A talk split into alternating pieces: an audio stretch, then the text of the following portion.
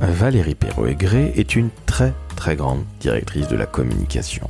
Vous avez donc beaucoup de chance, chers auditrices et auditeurs, car ce deuxième numéro de l'année 2022 est consacré à une femme d'exception, extrêmement humaine, très humble, et qui a un parcours, vous allez le voir, qui est absolument incroyable. Donc, je vais être très très court sur cette introduction en vous souhaitant une très très belle année 2022.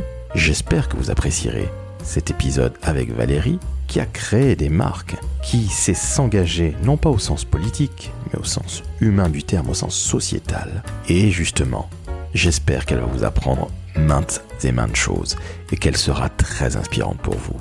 Je suis Laurent François, fondateur et dirigeant de l'agence Maverick et papa du décodeur de la communication. N'hésitez pas à mettre 5 étoiles sur Apple Podcast et sur Spotify. Et d'ici là, je vous souhaite une très très bonne écoute en compagnie de Valérie Perrault-Aigré, une comme vraiment pas comme les autres, absolument charmante, humaine et bien évidemment très compétente.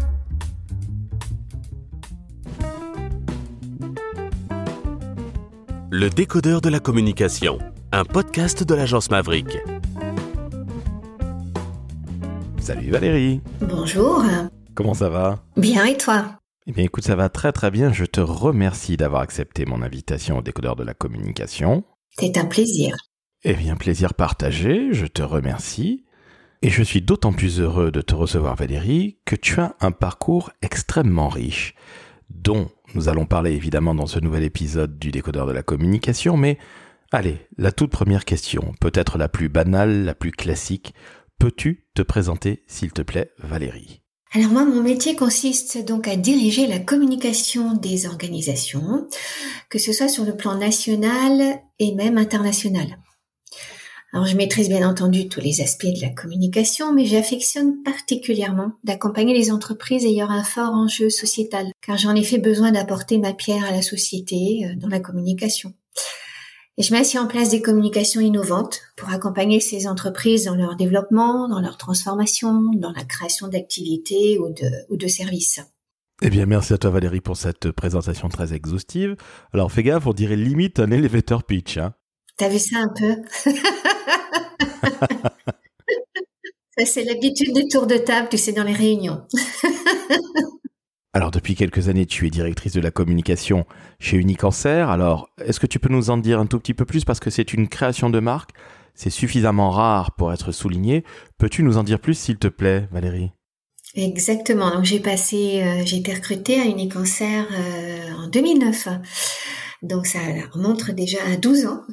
Unicancer, alors euh, ça s'appelle aussi la Fédération nationale des centres de lutte contre le cancer. Donc c'est une des quatre fédérations hospitalières qui est représentative en France et euh, qui est la seule à être monopathologie, c'est-à-dire qui traite du cancer. Et donc comme toute fédération professionnelle, elle a pour enjeu de défendre et de promouvoir les intérêts de ses membres. Ces membres, ce sont les 20 centres de lutte contre le cancer qui existent en France. Il y en a dans les principales villes euh, de France métropolitaines. Et donc, euh, les, elle les fédère, elle les regroupe. Et en 2009, euh, il y a eu une nouvelle stratégie d'entreprise souhaitant encore plus valoriser et défendre le modèle de prise en charge tout à fait unique en France des centres de lutte contre le cancer. Alors pour euh, les gens qui sont par exemple parisiens, euh, les plus connus sont l'Institut Curie ou l'Institut Gustave Roussy, mais il y en a comme ça dans toutes les grandes villes de France. Euh, donc moi j'ai été recrutée pour réfléchir à cette nouvelle stratégie de communication, à, à accompagner cette stratégie d'entreprise et aussi à créer la direction de la communication puisqu'il n'existait pas de direction de communication. Donc j'ai créé la, direction, j'ai embauché jusqu'à six personnes et ensuite, euh, nous nous sommes donc posés sur euh, la conception de cette nouvelle stratégie de com. Et plutôt que d'en faire une simple stratégie de communication, euh, j'ai proposé la création d'une marque, d'une marque hospitalière qui a été la première marque hospitalière en cancérologie, voire une des premières marques hospitalières tout court, quelle que soit la spécialité, et qui s'appelle donc Unicancer. Donc il y a une douzaine d'années, tu crées Unicancer, tu recrutes ton équipe. Et ce qui est assez intéressant, c'est que tu crées la marque, tu crées le service ex nihilo, et même dans une carrière comme la tienne, qui est assez chevronnée, voire très chevronnée, on est bien d'accord Valérie que c'est pas quelque chose de, de très habituel. Hein. C'est vrai, et c'est une grande chance d'ailleurs parce que créer, enfin monter son, sa propre équipe, c'est vrai que c'est aussi, euh, je trouve un grand avantage parce que parfois on arrive en poste, l'équipe est déjà en place et euh, l'idée c'est de, de s'entendre et de, de s'intégrer. Et là, j'ai pu, euh, j'ai pu donc monter cette cette équipe et c'est pas la première fois que ça m'est arrivé dans ma carrière aussi et euh, ça c'est très très appréciable. Valérie, si tu devais dresser un premier bilan de ta carrière, de quoi est-ce que tu es la plus fière? Alors, ce dont je suis le plus fière, je dirais que c'est vraiment bah, cette dernière expérience euh, qui est vraiment, euh, j'ai à mon niveau avec mon équipe, euh, qui était une superbe équipe. J'ai vraiment, je pense, apporter justement cette pierre à l'édifice sociétal dont je te parlais tout à l'heure en introduction, et à réussir à faire monter en notoriété en B2B, mais aussi auprès du grand public les dernières années. Euh, ce réseau des lutte contre le cancer qui sont vraiment de très très très belles euh, maisons. Et euh, j'ai découvert là des gens des gens passionnés par ce qu'ils font et qui ont un vrai sens de la prise en charge humaine. Non pas d'un organe malade mais d'une personne atteinte d'un cancer. Et ça ça change tout en fait dans la prise en charge et dans le point de vue porté sur la maladie donc ça, je voilà, je pense que c'est c'est quelque chose qui m'a beaucoup. Euh, on a vraiment tous été embarqués par cela. Et puis créer euh, la première marque label euh, hospitalière, euh, c'est quand même aussi intéressant intellectuellement pour un pour un DIRCOM. Et c'est créer la une direction. Donc oui, je dirais que c'est ma dernière expérience, mais aussi bien, bien, bien avant, lorsque je suis allée au service d'information du Premier ministre aussi, où, où j'ai plutôt euh, plutôt contente de moi d'avoir pu intégrer euh, euh, Matignon à l'époque. Alors justement, ton parcours est très riche et tu viens d'évoquer à l'instant même Matignon, le service communication du Premier ministre. Est-ce que tu peux nous en dire un petit peu plus, s'il te plaît? Parce qu'on n'imagine pas nécessairement ce que l'on fait dans les arcanes ministérielles, qui plus chez le Premier ministre et qui plus à la communication. Donc, est-ce que tu peux détailler un petit peu tout ça pour nos auditrices et auditeurs, Valérie, s'il te plaît? Alors c'était euh, dans le cadre du CELSA euh, que j'ai donc fait euh, avec une option communication publique et communication des territoires. il y avait donc un stage à faire hein, de, de 4-5 mois et à l'époque, nous étions, nous rentrions en pleine campagne présidentielle, et donc c'était le, dernier mandat de Mitterrand, et ça allait devenir l'élection de Jacques Chirac.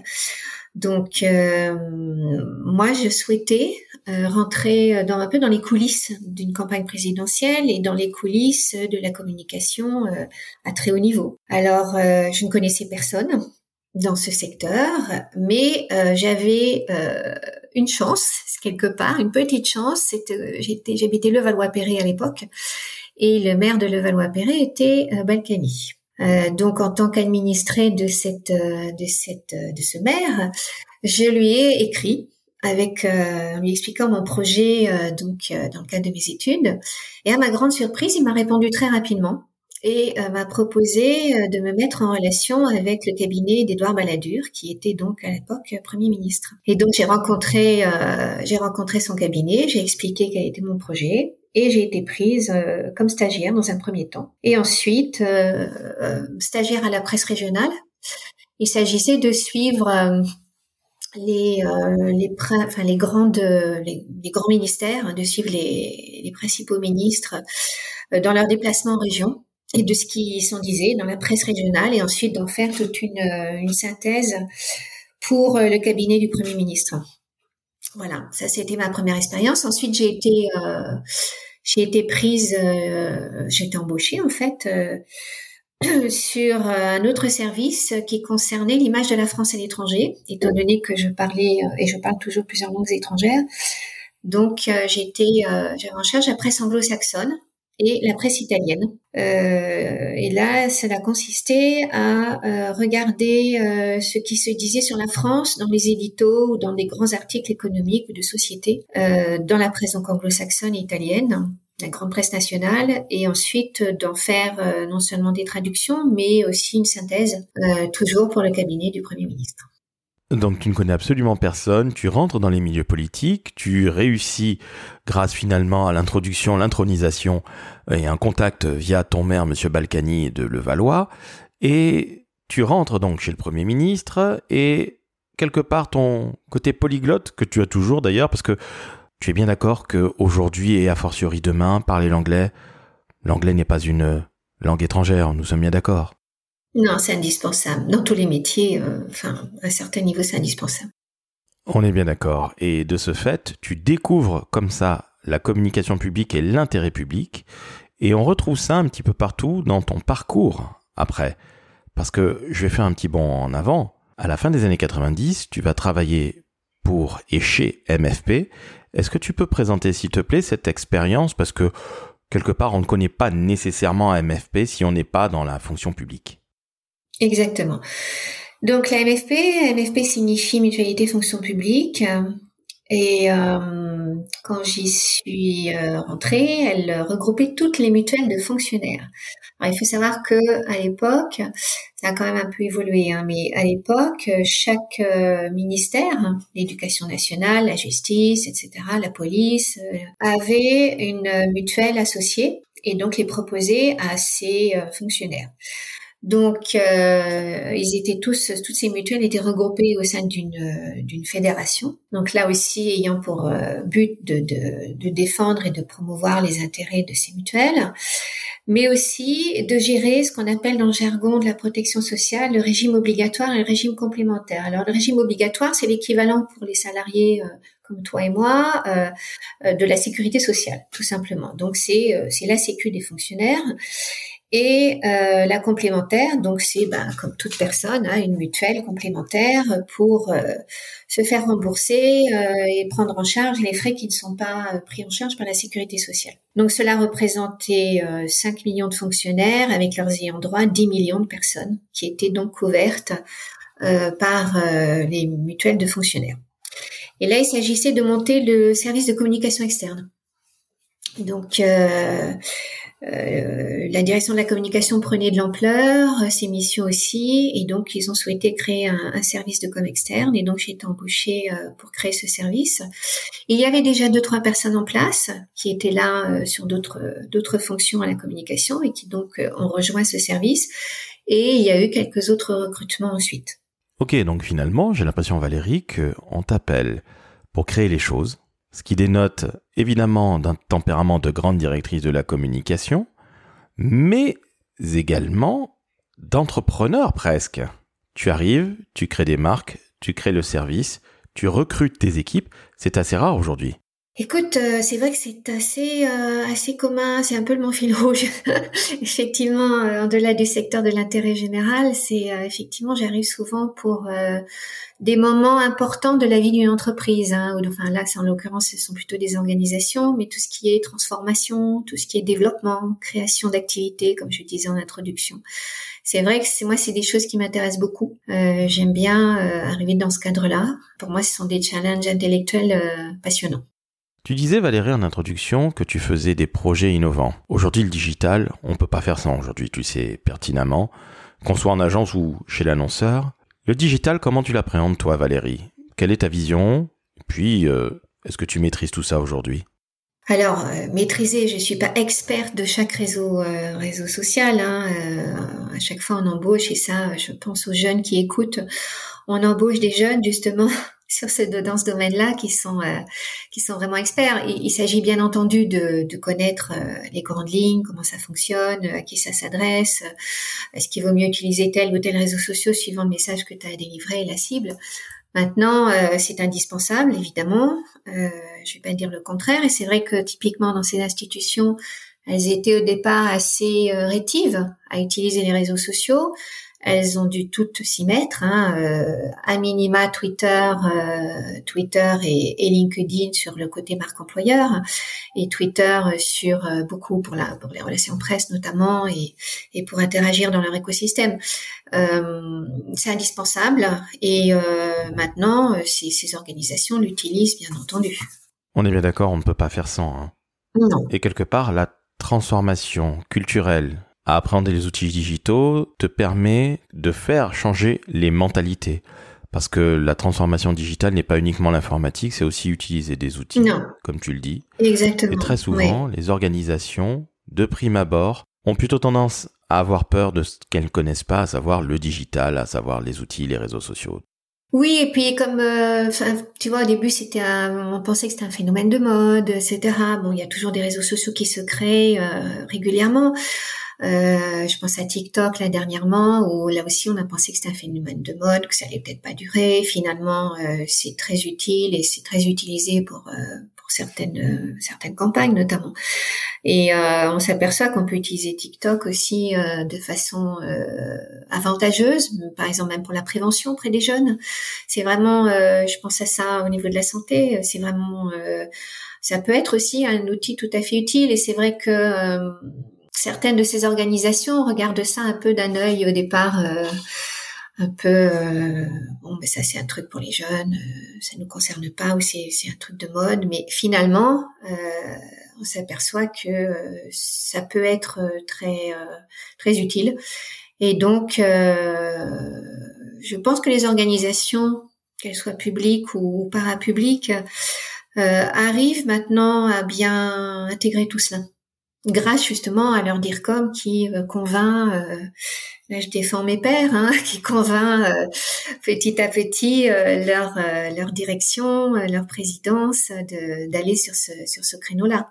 Il faut pas y aller forcément pour y aller. Il faut vraiment que ce soit dans la dans la ligne éditoriale, dans le dans les cibles et dans dans, l'activité évidemment de, de l'organisation. Hein. C'est pas on y va parce que ça existe. Valérie, tu viens de faire allusion à TikTok, réseau social très jeune qu'on ne présente plus. Tu sais que nous sommes écoutés par des jeunes. Quel conseil justement tu donnes à un jeune qui veut travailler dans le milieu de la communication, du digital ou du marketing? Euh, moi, je dirais d'oser, oser, euh, oser euh, frapper aux portes pour trouver un job.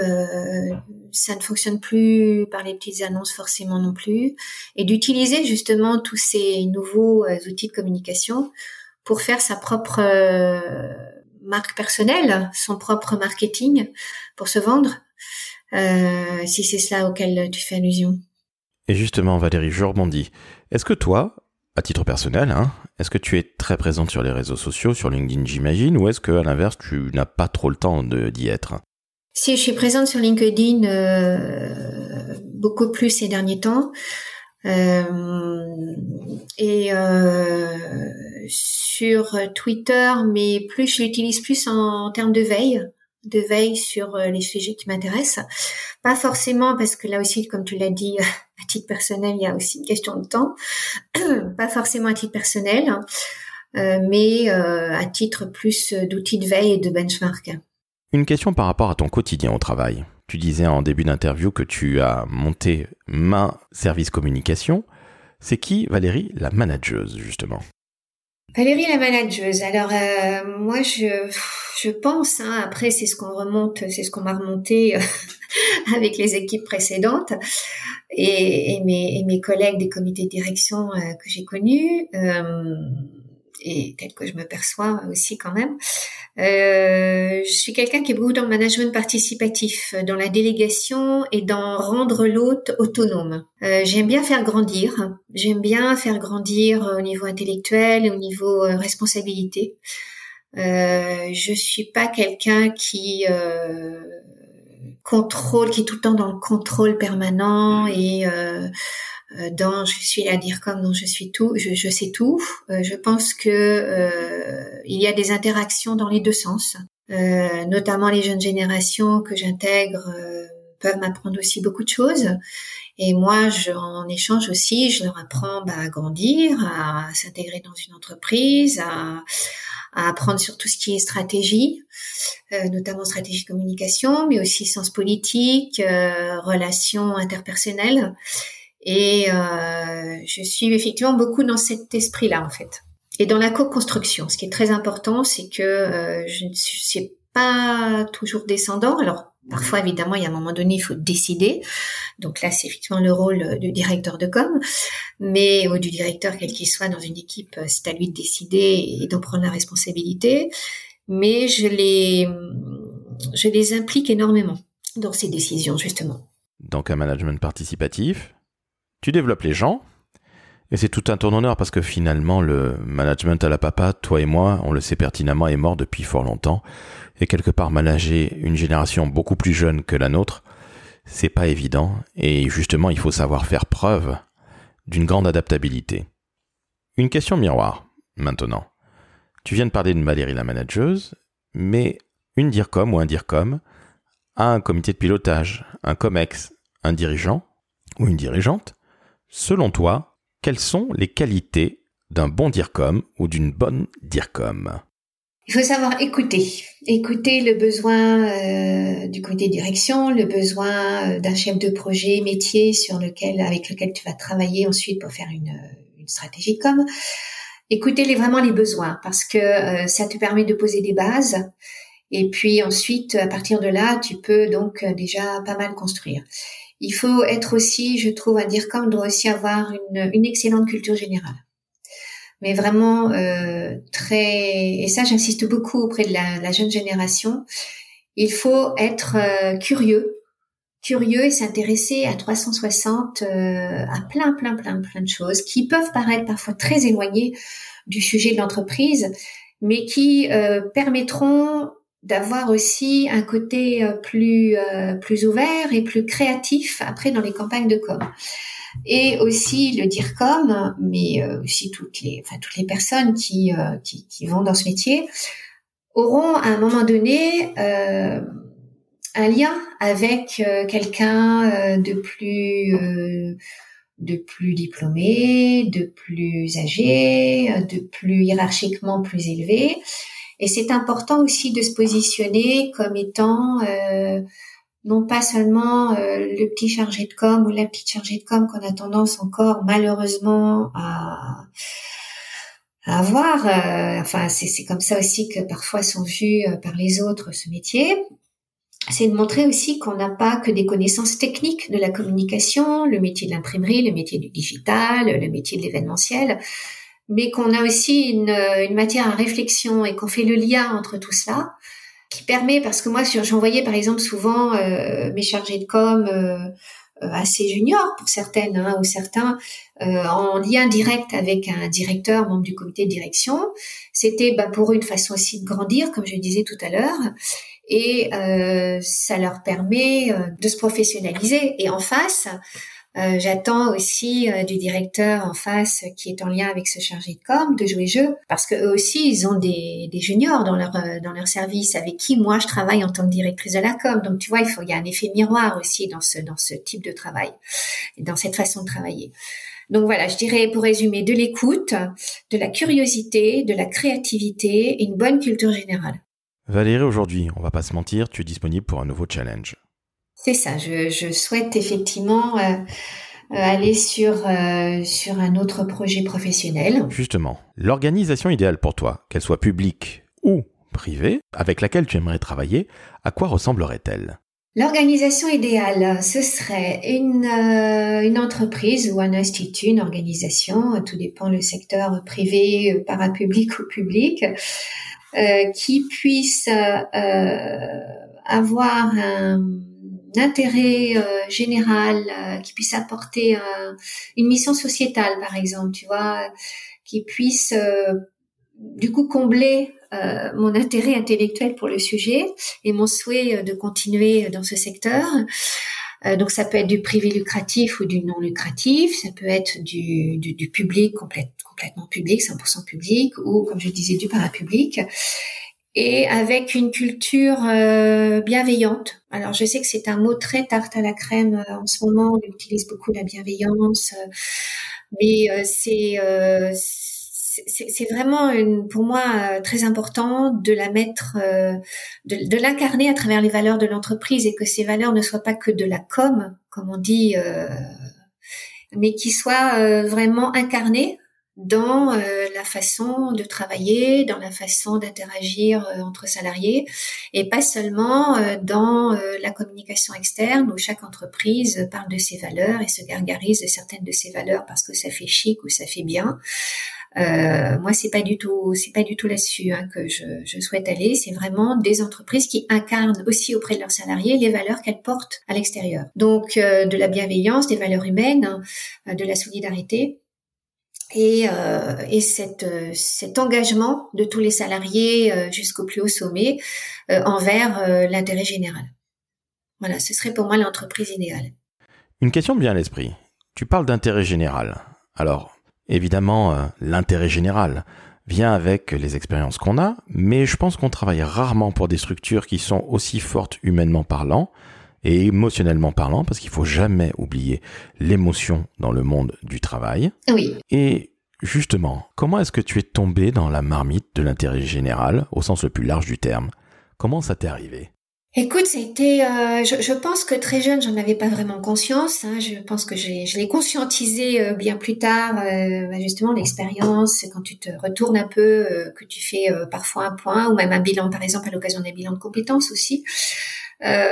Moi, comme j'ai commencé, j'ai commencé dans, dans la vie professionnelle en tant que historienne d'art et archéologue, donc ce qui n'a a priori strictement rien à voir avec ce que je fais maintenant. Mais euh, déjà, je devais être un peu, tu vois, à l'avant-garde, puisqu'à l'époque, on rentrait dans une société et on n'en sortait qu'à la retraite, ou presque. Et moi, j'ai fait trois métiers différents euh, jusqu'à la communication maintenant. Donc, et je pense que déjà à l'époque, euh, ça m'intéressait de mettre à jour, par exemple dans l'archéologie, tu mets à jour des, des, des chantiers, tu remontes à des civilisations, à une culture, et tout ça c'est pour remonter aussi l'histoire, l'histoire de l'humanité. Et donc, euh, ça, quelque part, c'est aussi l'intérêt général. Alors, ça, peut paraître un peu scabreux comme lien, mais moi, je trouve que ça, ça peut très bien s'entendre. C'est vraiment euh, ce qui m'intéressait. Et, euh, et après, j'ai bifurqué vers vers du, des écoles de commerce internationales et, et le CELSA. Mais c'était vraiment ça que, que je trouvais intéressant, c'est de toujours un niveau un niveau de la société avec un grand S, tu vois. Ouais, on est bien d'accord. Hein. Ton parcours est très atypique. Tu as aujourd'hui le profil d'IRCOM depuis euh, deux décennies. Hein. Oui, ça fait euh, plus de 20 ans maintenant que je suis dans le domaine. Exactement. Hein. Donc le profil atypique, c'était plutôt au début. Et d'ailleurs, c'est très très bien parce que la grande école de commerce que tu n'as pas citée, c'est l'EDEC. Le CELSA, on n'a pas besoin de le présenter, c'est la grande école de la communication. Donc c'est un parcours et des diplômes de très très très haut niveau. Alors justement, une dernière question Valérie. Au vu de ton très beau parcours, à ce jour, hein, quelle est la chose dont tu es la plus fière dans ton métier? Euh, bah, Comme je te l'ai dit tout à l'heure, ce que j'ai apporté là, ce que je pense avoir apporté à mon, à mon, à mon niveau, euh, au niveau de la cancéro, euh, et puis aussi, je dirais au niveau humain, quand même, au niveau humain, moi j'ai été j'ai été très fière d'avoir vu grandir des, des jeunes professionnels et de, de voir maintenant que cette nouvelle génération de professionnels sont maintenant aux commandes de la communication de belles, de belles boîtes. Et ça, je me dis, tiens, j'aurais aussi humainement apporté quelque chose euh, dans, bah, dans mon management, mais aussi dans ma relation, euh, je pense, interpersonnelle, parce que j'ai je suis aussi relativement euh, assez souvent sur cette dimension-là. Je ne suis pas que une dire comme, je suis aussi un être humain et, j'aime bien transmettre. Et, voilà, donc c'est, c'est, je, suis assez fière de ça aussi. Si tant est que, voilà, c'est, c'est ce qu'on m'a remonté. Hein. ça peut paraître très immodeste, mais bon. Eh bien, merci beaucoup à toi, Valérie. C'est sur ces paroles humaines que nous allons nous quitter, mais je tiens à le dire, notre métier de communication est un des plus beaux, en tout cas selon moi et on a la chance de faire de l'humain. Oui. C'est vrai que notre métier est stressant, il y a des contraintes parce qu'il faut aller vite, parce que le digital fait aussi avancer les choses à 3000 à l'heure, donc la communication est très très très rapide, mais en tout cas, l'humain demeure une chose fondamentale dans la vie, mais avant tout dans notre métier. Mais quand tu prends la racine du mot communication, c'est communion, et communion, ben, c'est entre individus. Donc, euh, tu vois, à l'origine, il y, a, quand même ça aussi. Moi, je pense qu'il faut dire aussi, si je puis me permettre un dernier mot pour les, jeunes personnes, euh, enfin les, étudiants ou les, jeunes professionnels qui, qui écouteront ce podcast, euh, c'est qu'il faut aussi qu'ils se donnent le droit d'essayer et éventuellement se tromper euh, ou se tromper, pas forcément se tromper, mais d'essayer, ça peut plaire intense. Et moi, tu vois, j'ai fait trois métiers, je les regrette pas du tout. Ça a été vraiment un bonheur à chaque fois. J'ai beaucoup appris. Et je ne regrette pas d'avoir fait histoire de l'art, archéologie pendant six ans. Je ne regrette pas en fait ensuite d'avoir fait du commerce international. Euh, non seulement ça m'a appris, ça m'a fait grandir, et puis euh, ça comble aussi cette curiosité à 360 dont je te parlais tout à l'heure, qui est nécessaire, je trouve, à, au métier de la communication. Donc, euh, ceux qui nous écoutent, n'hésitez pas à, à tester, à commencer quelque chose, et puis éventuellement, au bout d'un an, deux ans, vous apercevez que ce n'est pas ça. C'est pas grave c'est pas grave, il faut, il faut continuer, il faut persévérer, il faut essayer autre chose et à un moment donné, de toute façon, on arrive à trouver, à trouver ce pourquoi on est vraiment fait. En tout cas, merci à toi Valérie. C'était absolument passionnant. Je te remercie d'avoir partagé ton expérience, mais aussi quelque part ces valeurs humaines qui te caractérisent. Et je ne suis guère étonné en t'entendant, aussi bien au sein de ta voix que dans le fond, que tu aimes développer, si je puis m'exprimer ainsi, les gens avec lesquels tu travailles, en tout cas les faire grandir ce qui est un bien plus joli terme. Merci beaucoup à toi Valérie. Voilà, je te remercie. Merci beaucoup. Mais je t'en prie Valérie, c'était avec plaisir. Alors, chères auditrices, chers auditeurs, vous venez d'entendre une femme absolument formidable, un parcours incroyable, de prime abord atypique, et puis des années d'expérience et de talent. Donc, si le profil de Valérie vous a plu, si cet épisode vous a plu, vous savez ce qu'il vous reste à faire. Mettez 5 étoiles sur Apple Podcast, sur Spotify, laissez un joli commentaire, bref, Envoyez-nous de l'amour, nous en avons bien besoin. Il fait froid en ce mois de janvier 2022. Valérie, je te remercie encore une fois, c'était absolument passionnant. Merci à toi. Au revoir. Ciao, ciao.